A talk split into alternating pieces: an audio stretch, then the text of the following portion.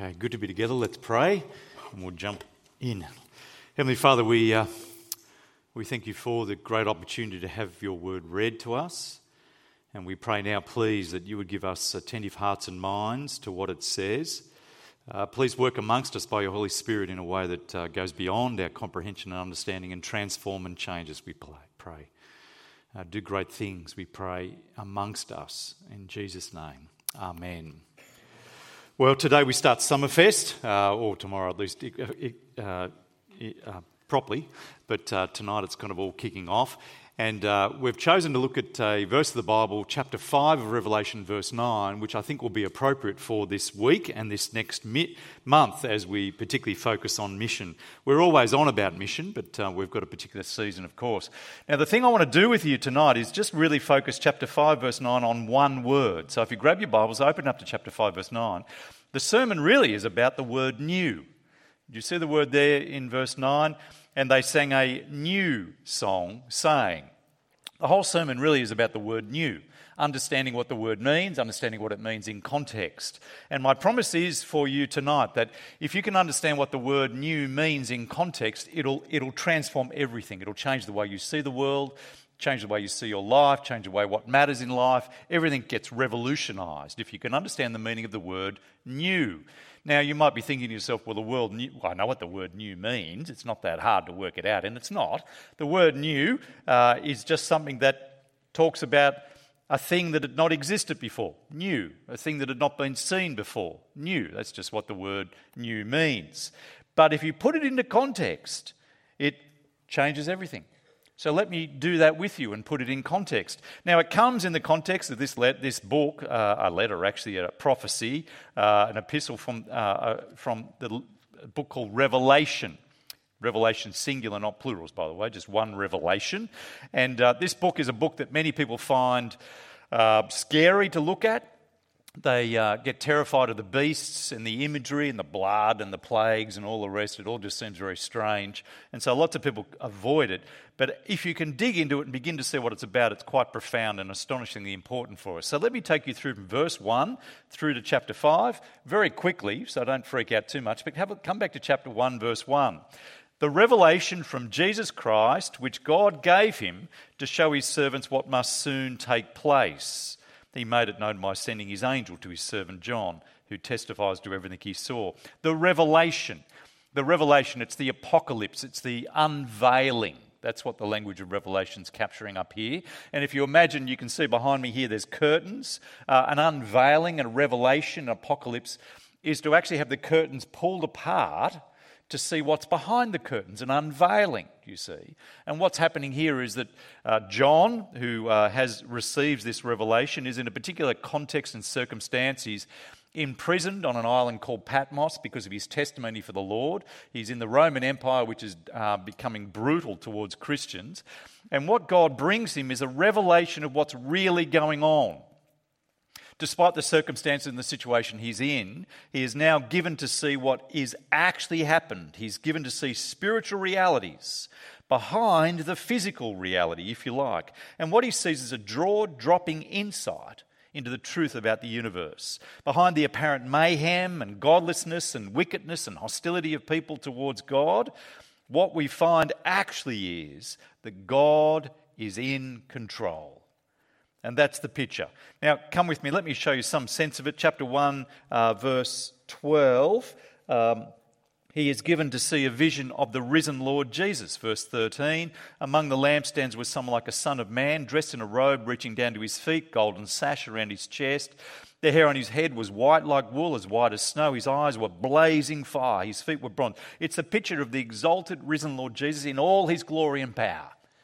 And John, when he sees him, verse 17, falls at his feet as though dead. He is terrified by the power and majesty and greatness of the Lord Jesus now exalted. What he sees when it's all revealed, when the unveiling happens, is that this baby who grew to a man who was crucified on a cross is actually the all conquering Lord of the universe. But more than that, that Lord Jesus gives a series of letters, chapters 2 and 3. And then, chapter 4, he is taken into the very throne room of God. Have a look at chapter 4, flip over there. After this, I'm rushing because we've got a lot to get through tonight, so we'll see how we go. Uh, you come to chapter 4, After this, I looked, and there before me was a door standing open into heaven, the great unveiling to see into the very throne room of the universe. And what he sees is there, come up here and I'll show you what must take place after that. At once I was in the Spirit, and there before me was a throne in heaven with someone sitting on it. And verse 3 and 4 describes the one sitting on it with the appearance of jasper and ruby, rainbow shone, and so on. It's all the, um, it's all the, uh, the, the, the shape of things you would expect of an appearing of God in all its glory, the throne that flashes with lightning and rumbles and peals of thunder, verse 5. It's a glorious picture, blazing with power. And what he sees is God seated on the throne. Um, and that God who is seated on the throne is surrounded in verse 6 by four living creatures. These are very strange creatures who represent the various powerful animals of the universe.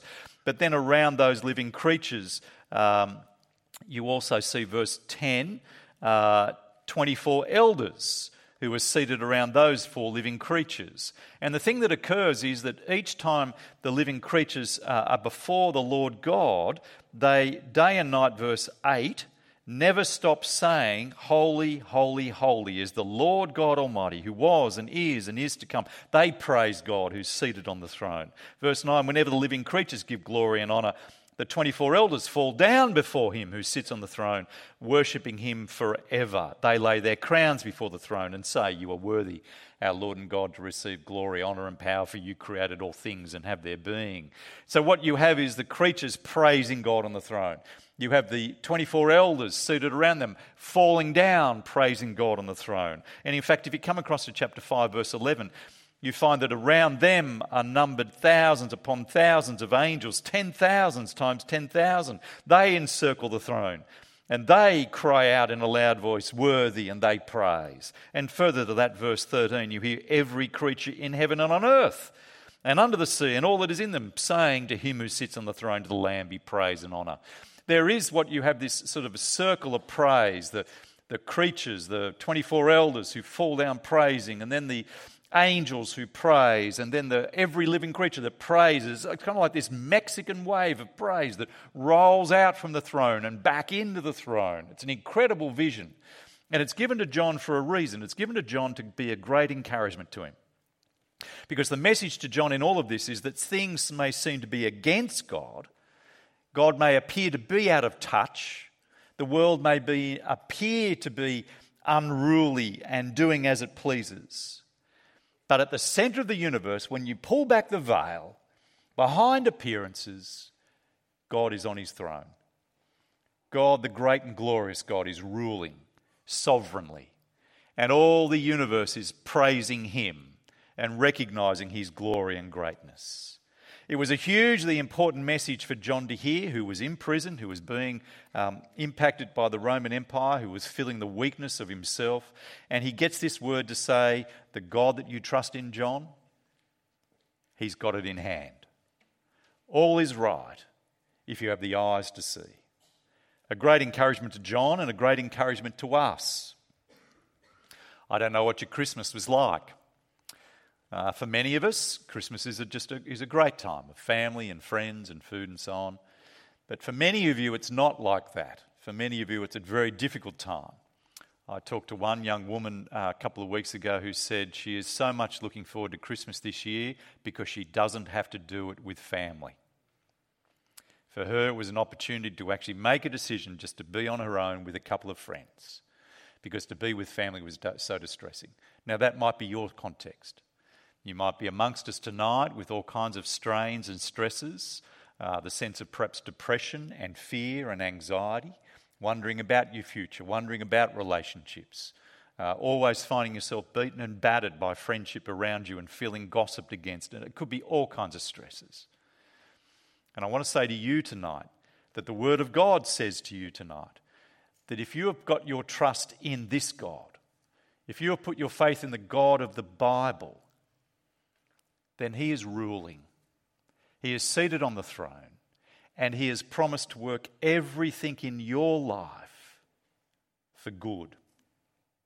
Not the good of comfort and leisure, but the good of you being formed into the image of Christ. He has your life in hand. You can rest in Him, and trust Him for whatever the future is. I was talking to someone this afternoon who's anxious about a child that they're carrying, a baby in the womb.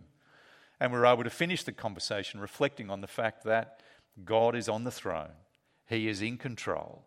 Whatever happens, whatever the doctors, they are all fearful. Whatever happens, you can trust God for your child. It's a great message to us of God's power and sovereignty.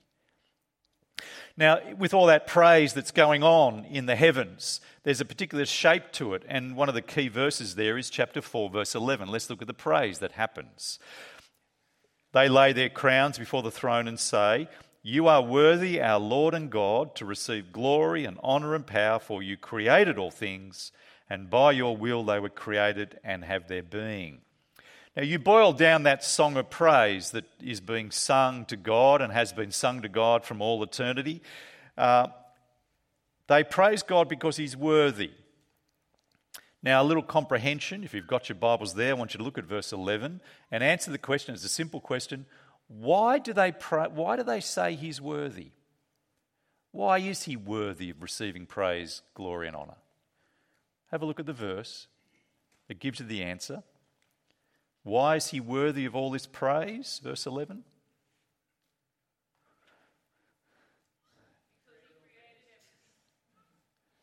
That's right. What did you say?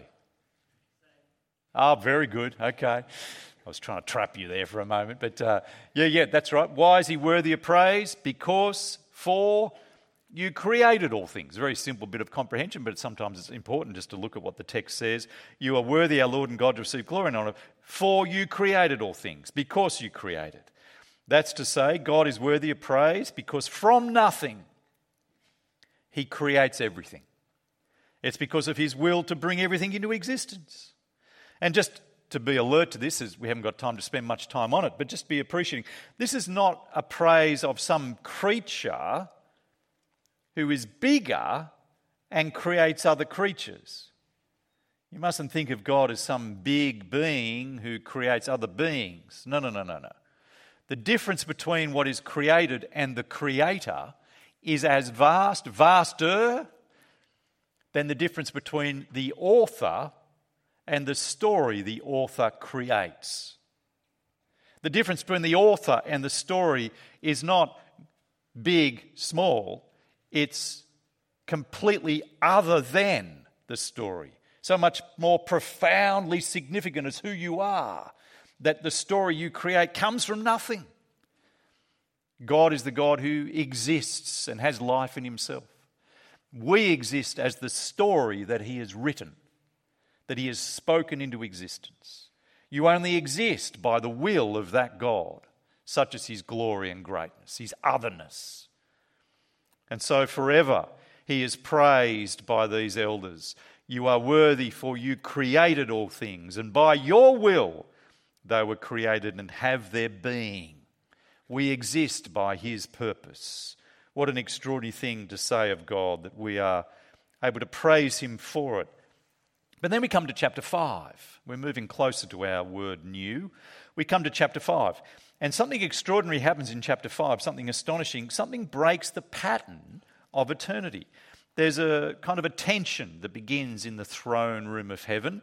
Uh, have a read through with me, chapter 5, verse 1. Then I saw in the right hand of him who sat on the throne a scroll with writing on both sides and sealed with seven seals. Now, what is this? Most commentators reckon, I think rightly, that the scroll and its seals represents the purposes of God to be unrolled, to be moved forward. You see, they're written, the purposes of God are are written in the scroll and the seals, and to be breaking them is to move God's purposes forward.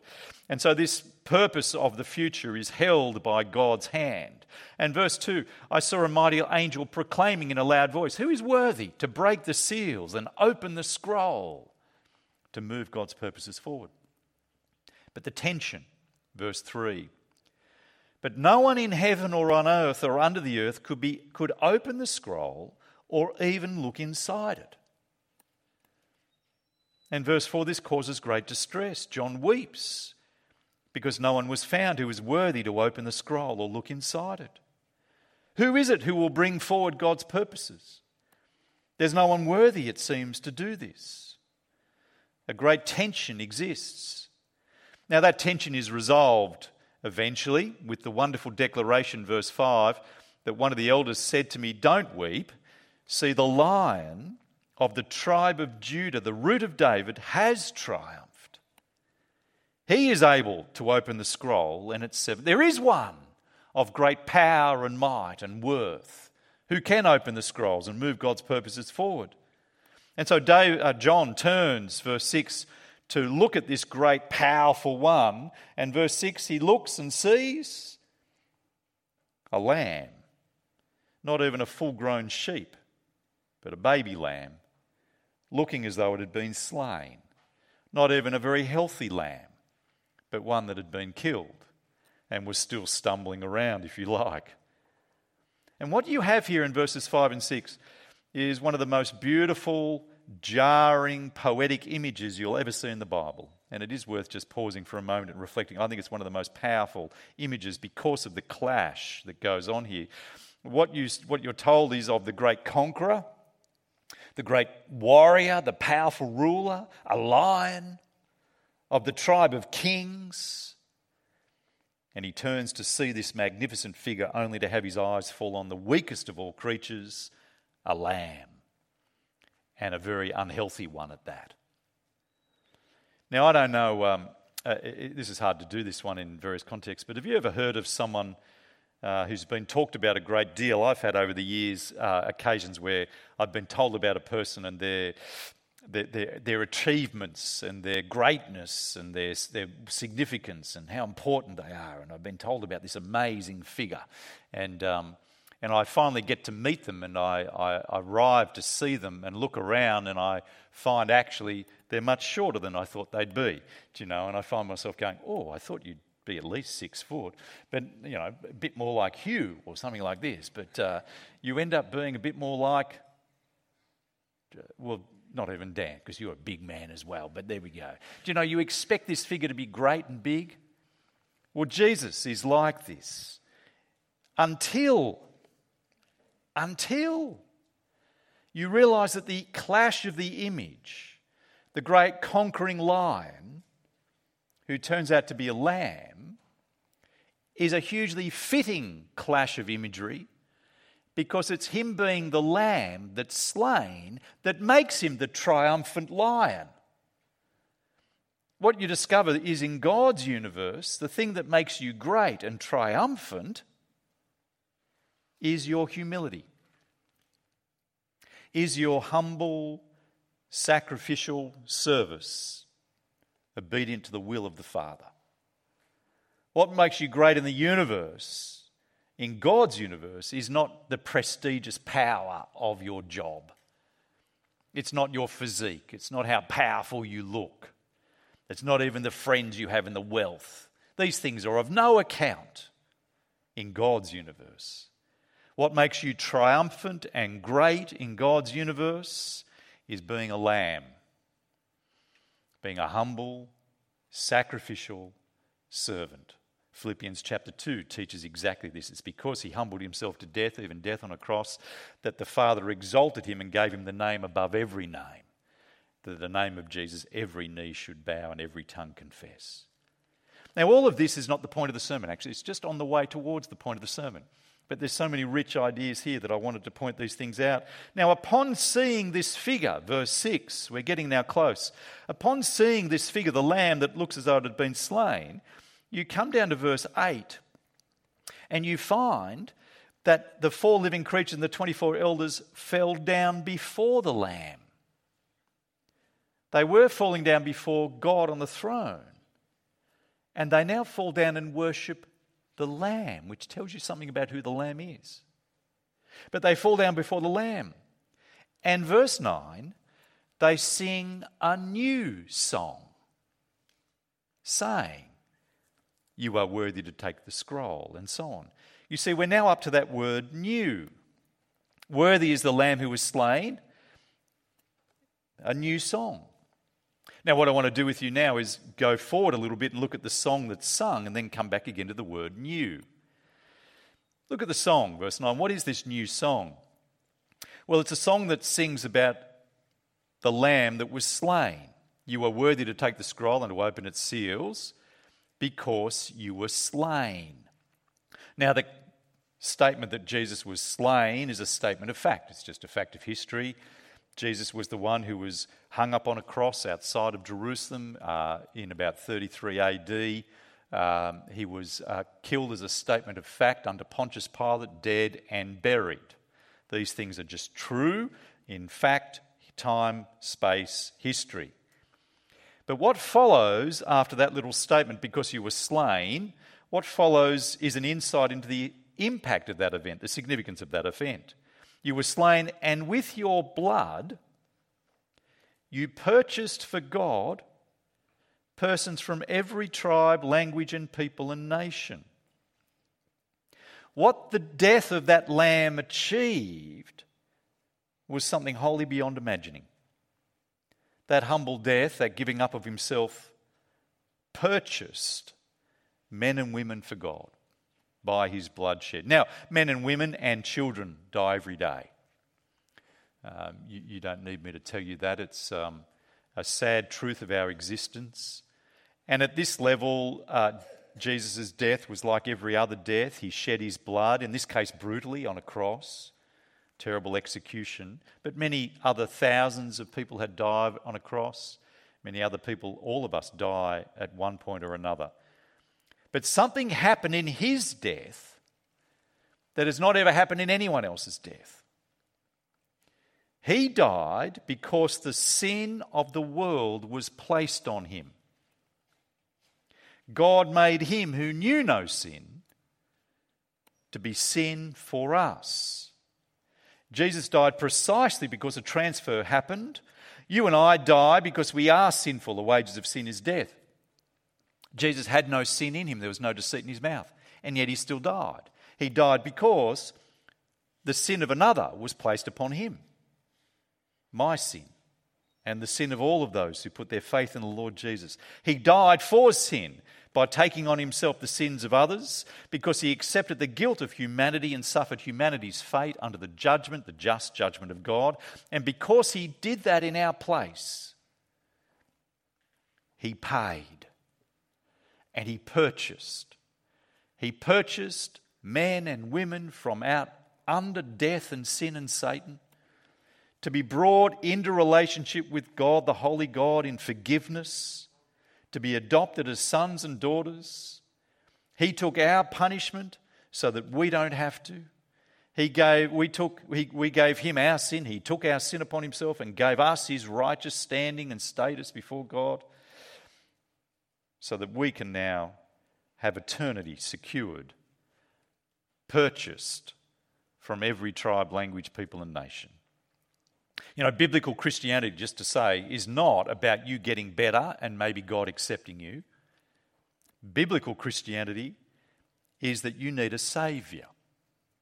You need someone to do what you couldn't do for yourself pay. You need someone to do what you couldn't do be con- condemned and judged so that you don't have to be. So that by trusting in His work on my behalf, I might be forgiven received and taken in, purchased to be God's person forever. Biblical Christianity is about grace. Now, more of this result is that the death, the blood of Jesus didn't just purchase us for God, but it made people a kingdom of priests to serve God from all nations, from every tribe, language, people, and nation. And what you have here is the work of Jesus removes all ethnic barriers. There's a lot of talk about racism in our world today. The cross of Jesus is the answer to racism. The Christian message has the answer to racism because for all have sinned and fall short of the glory. There is no one different. Whatever nation, race you come from, you're all equal. And if you receive Christ, you're all made one in Christ. There is now neither Jew or Gentile, slave nor free. We are all one, whatever our colour, whatever our background, whatever our ethnicity. It's a powerful message that we have for our world. Now, with all of that background, look again at the word new. This song is called a new song. What does it mean calling it a new song? Well, what's the meaning of the word new? The word new just means something that hasn't existed before, something that's not been seen before, new. But there's much more going on here. When you add the word new to, word, to the word song, you get a little phrase, new song. And that little phrase, new song, has been used before in the Bible, and it's got an important history. And that little phrase has a flavour to it which is more than just the idea of something that's not existed before, something that's not been seen before. A new song, you see, it could just mean a song that hadn't been sung before. It could just mean that, but it means something far more. And I didn't realize this in the early years of my Christian life because let me show you one of the places where this new song is used. Come back to Psalm 98. Psalm 98, grab your Bible, turn back there. When I was converted into a little church uh, in Sydney that I was uh, part of, um, we would sometimes get the song leader who would get up in front of church and uh, read Psalm 98, verse 1, and say, Sing to the Lord a new song, for he has done marvelous things. And they'd say, So we're going to sing a new, new song tonight. We haven't sung a song before this, we haven't ever sung it. And the Bible says to, it commands us to sing to the Lord new songs. So we're going to sing, we're going to bring a new song in, in tonight. And I thought, oh, okay, cool, the Bible does say that, new song. But that's not what it's talking about. What does he mean in Psalm 98 to sing to the Lord a new song? Well, come with me through it and I'll show you. Sing to the Lord a new song, for he has done marvelous things. His right hand and his holy arm have worked salvation for him. The Lord has made his salvation known. He has revealed his righteousness to the nations. He has remembered his love and his faithfulness to Israel. All the ends of the earth have seen the salvation of our God. Shout for joy to the Lord, all the earth. Burst into jubilant song with music. Make music to the Lord with the harp. You see, sing to the Lord a new song. Now, what's being said here? The psalmist isn't just saying, find a song you haven't sung before and sing it. The psalmist is saying, sing a new kind of song. Sing a new kind of song appropriate to the new context you're in. And the new context you're in is the, is the context of salvation. And so burst into jubilant kind of song. No longer sing the songs of, of um, lament, of, mourning, of grief. Sing a new song, a song of joy because of the new thing God's done, the new salvation that He's brought. You see, new song, that little phrase, doesn't just mean a song that's not been sung, it means a new song given the new context with a new tone. Come across to Isaiah 42 and you'll see something similar. Come across to Isaiah 42, passage we had read. Verse 10, you see the same phrase there sing to the Lord a new song. His praises from the ends of the earth. Sing to the Lord a new song. Now, why? Well, because of verse 5. This is what God, the Lord, says, the creator of the heavens, who stretches them out, who spreads out the earth with all that springs from it, who gives breath to his people, life to those who walk on it. I, the Lord, have called you in righteousness. I will take you, take your hand.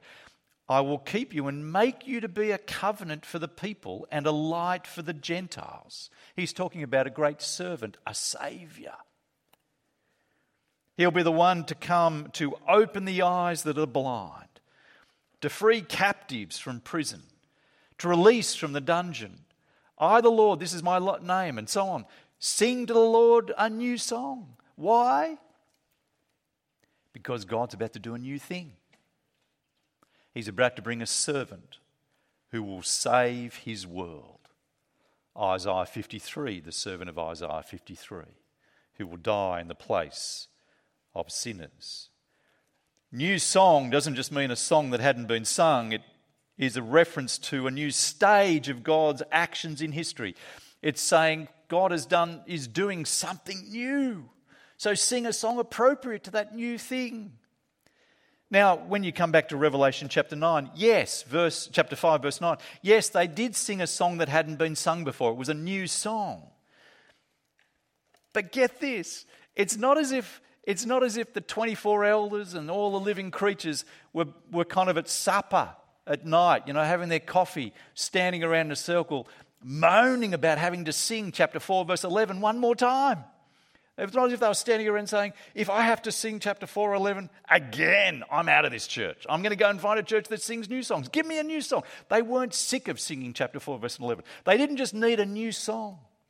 They were thrilled to sing chapter 4, verse 11. They've been doing it all eternity. It wasn't like it had gotten stale. Why then did they sing a new song? Because something new has happened in the universe. This new song marks a new stage in the movement of God's purposes in history, such that the song that had been sung for all eternity about God being worthy because He'd created has now been eclipsed, and there's a new song now sung in heaven. Get that. This is the big point I want to make with you tonight. The pattern of eternity changed. And my question for us tonight is what could have happened that made that pattern change? What could be of such significance, of such immense significance, that a song that had been sung forever in eternity has now been eclipsed by a new song? What could have brought that about? The death of the Lamb of God on a cross 2,000 years ago to purchase men and women for God. That's what happened. And that's my sermon tonight. I've got three big points to make yet. But, friends, that's the message tonight. What could cause the song of great worth and wonder to be, to be, that had been sung forever to change, such that a new song comes the death of the Lamb of God, who by his blood purchased sinners to be saved and made a kingdom and priests to serve God. The death of the Lamb of God that saved eclipsed the creation song. You get it? Let me help you see why it matters to understand that. And I've got three big implications that flow from it. You ready? Here we go. First one is this. When you understand what's happened in eternity in the heavens, that the song has changed, a new song has appeared, it tells you about the worth of Jesus the event of his death on a cross pushes the wonder of creation to one side. Creation is astonishing. God is worthy of praise because he created. But salvation, no, no, actually, the manner of our salvation by the self giving of the Son of God the fact that he gave himself up to be slain by taking on himself the sin of the world, in humble obedience to the will of his loving Father who desired the salvation of sinners, that Jesus did that, made him worthy of a new song, caused the heavens to now sing something new. You know, I may not be saying something amazingly new to hear that Jesus is worthy, but what I'm wanting to do with you tonight is help you see from a new perspective why it is the case that he is worthy. You see, that thing that happened back then outside of Jerusalem when he died on a cross, it shook the universe. God's Son was crucified to purchase men and women. Eternity held its breath as the Son of God went to the cross. Angels long to look into it. He is of immense worth in his death and resurrection in purchasing us for God. And anything that minimizes or diminishes or crowds out the significance of the cross of Christ is to be cast out from us. Works theology does all of that actually, and that's why the Bible is hostile towards the idea that you can save yourself by your own efforts. Not only doesn't it work, but it takes the glory away from the Saviour who did everything necessary to purchase us. Nothing else needs to be added. We ought to respond in humble gratitude to the worth of Jesus. There's the first thing that flows out from this the worth of who Jesus is. The second thing is that flows out from seeing the new song is that we have a need to be saved, and there's no other way to be saved. We have a need to be saved, and there's no other way to be saved. It required the death of Jesus to purchase men and women for God. Our only hope of being saved is because of the death of Jesus. Now, how can I say all of that?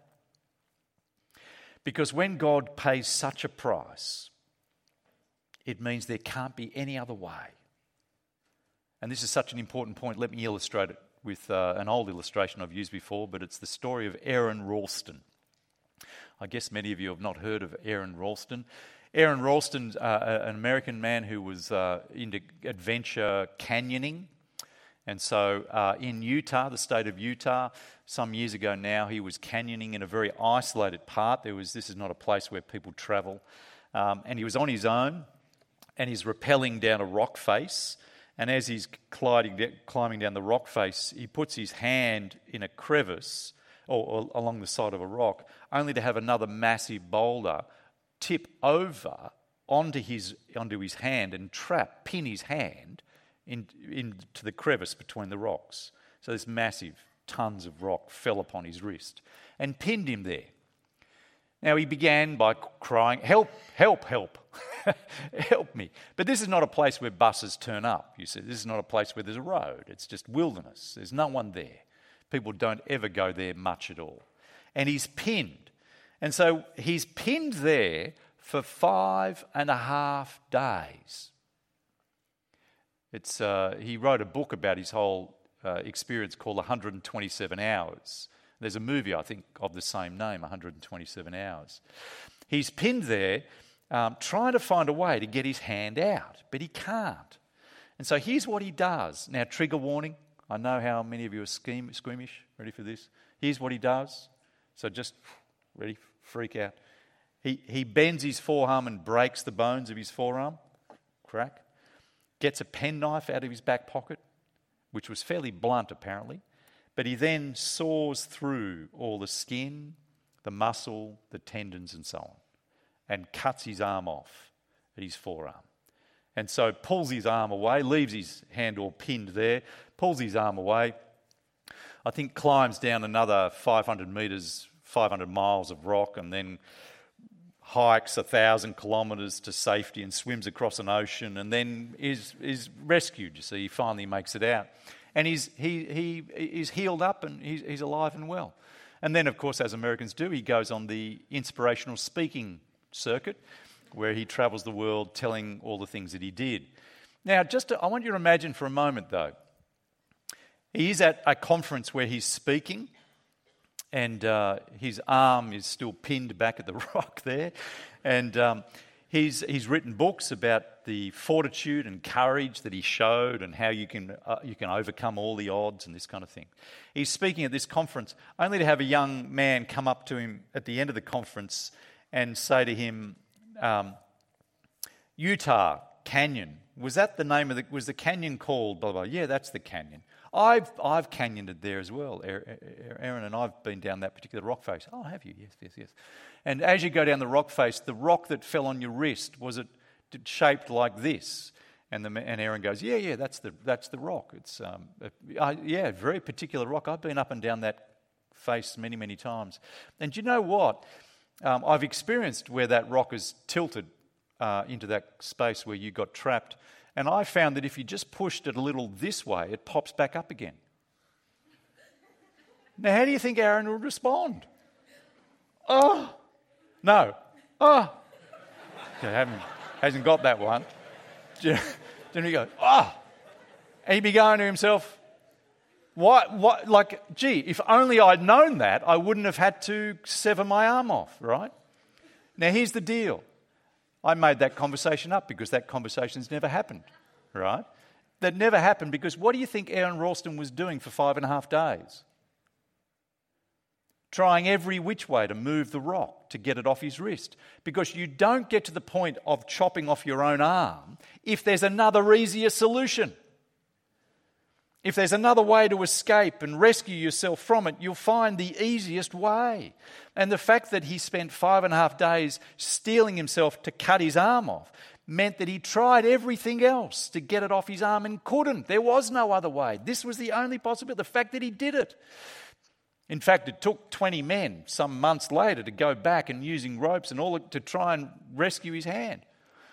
Now, here's the deal God sends his only son, his beloved son, to die on a cross, the most gruesome death, bearing the weight of human sin upon himself so horrendous that he cries out the night before, Take this from me. Do you think that there could have been another way? Do you imagine that you can front up before God and say, Look, I don't know why you did all that cross stuff because I figured all I had to do was be decent and not kill anyone and I'll be okay with you. And God says, What was I therefore thinking? If all it took to get to heaven was being a decent person and never murdering anyone, why did I send my son to die? The fact that I sent my son to die meant that for all eternity I tried to find another way, and there's no other way to save sinners out from the holy, just wrath of God. There is no other way. That's why we paid such a price. And the fact that Jesus died says that your feeble efforts to make yourself right will be of no account. Do not imagine that you can front up before God. And, and, and, while the Lord Jesus is standing there with the wounds and the scars that he received from having died, don't imagine you can front up unforgiven without having trusting in the death of Christ and say, Here I am, I should be okay. The Holy God will look at his Son and look at you and say, your sin is so serious, the only way to deal with it was through the death of my son. What makes you think you can come here unforgiven? Friends, heaven forbid that any of us imagine people can get right with God apart from trusting in the death of Jesus. That's why we do Summerfest. There is no other way to be saved. There's no other name under heaven by which you can be saved. And the fact of what God paid in the death of his son tells you sin must be so serious.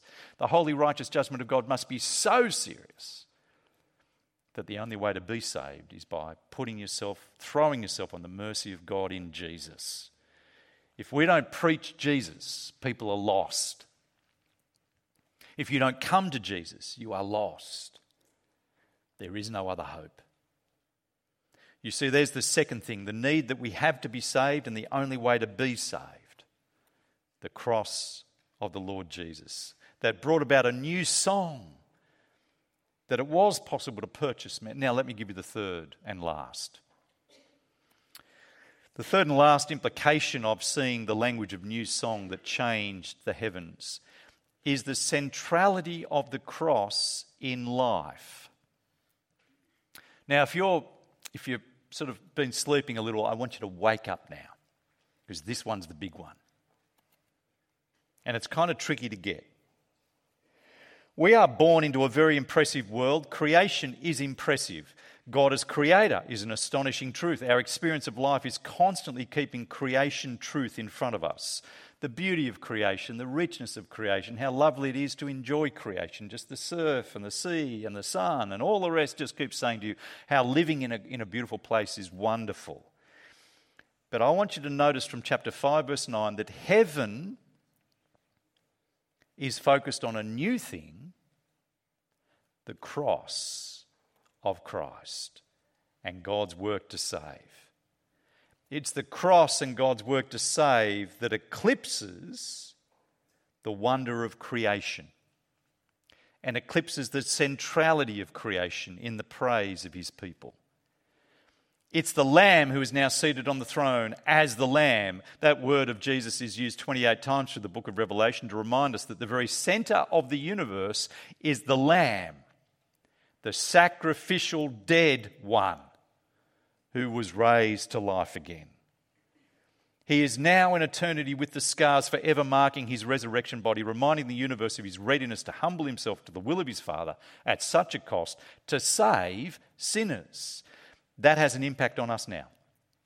In fact, it should change the way we see life. Now, let me explain what I mean.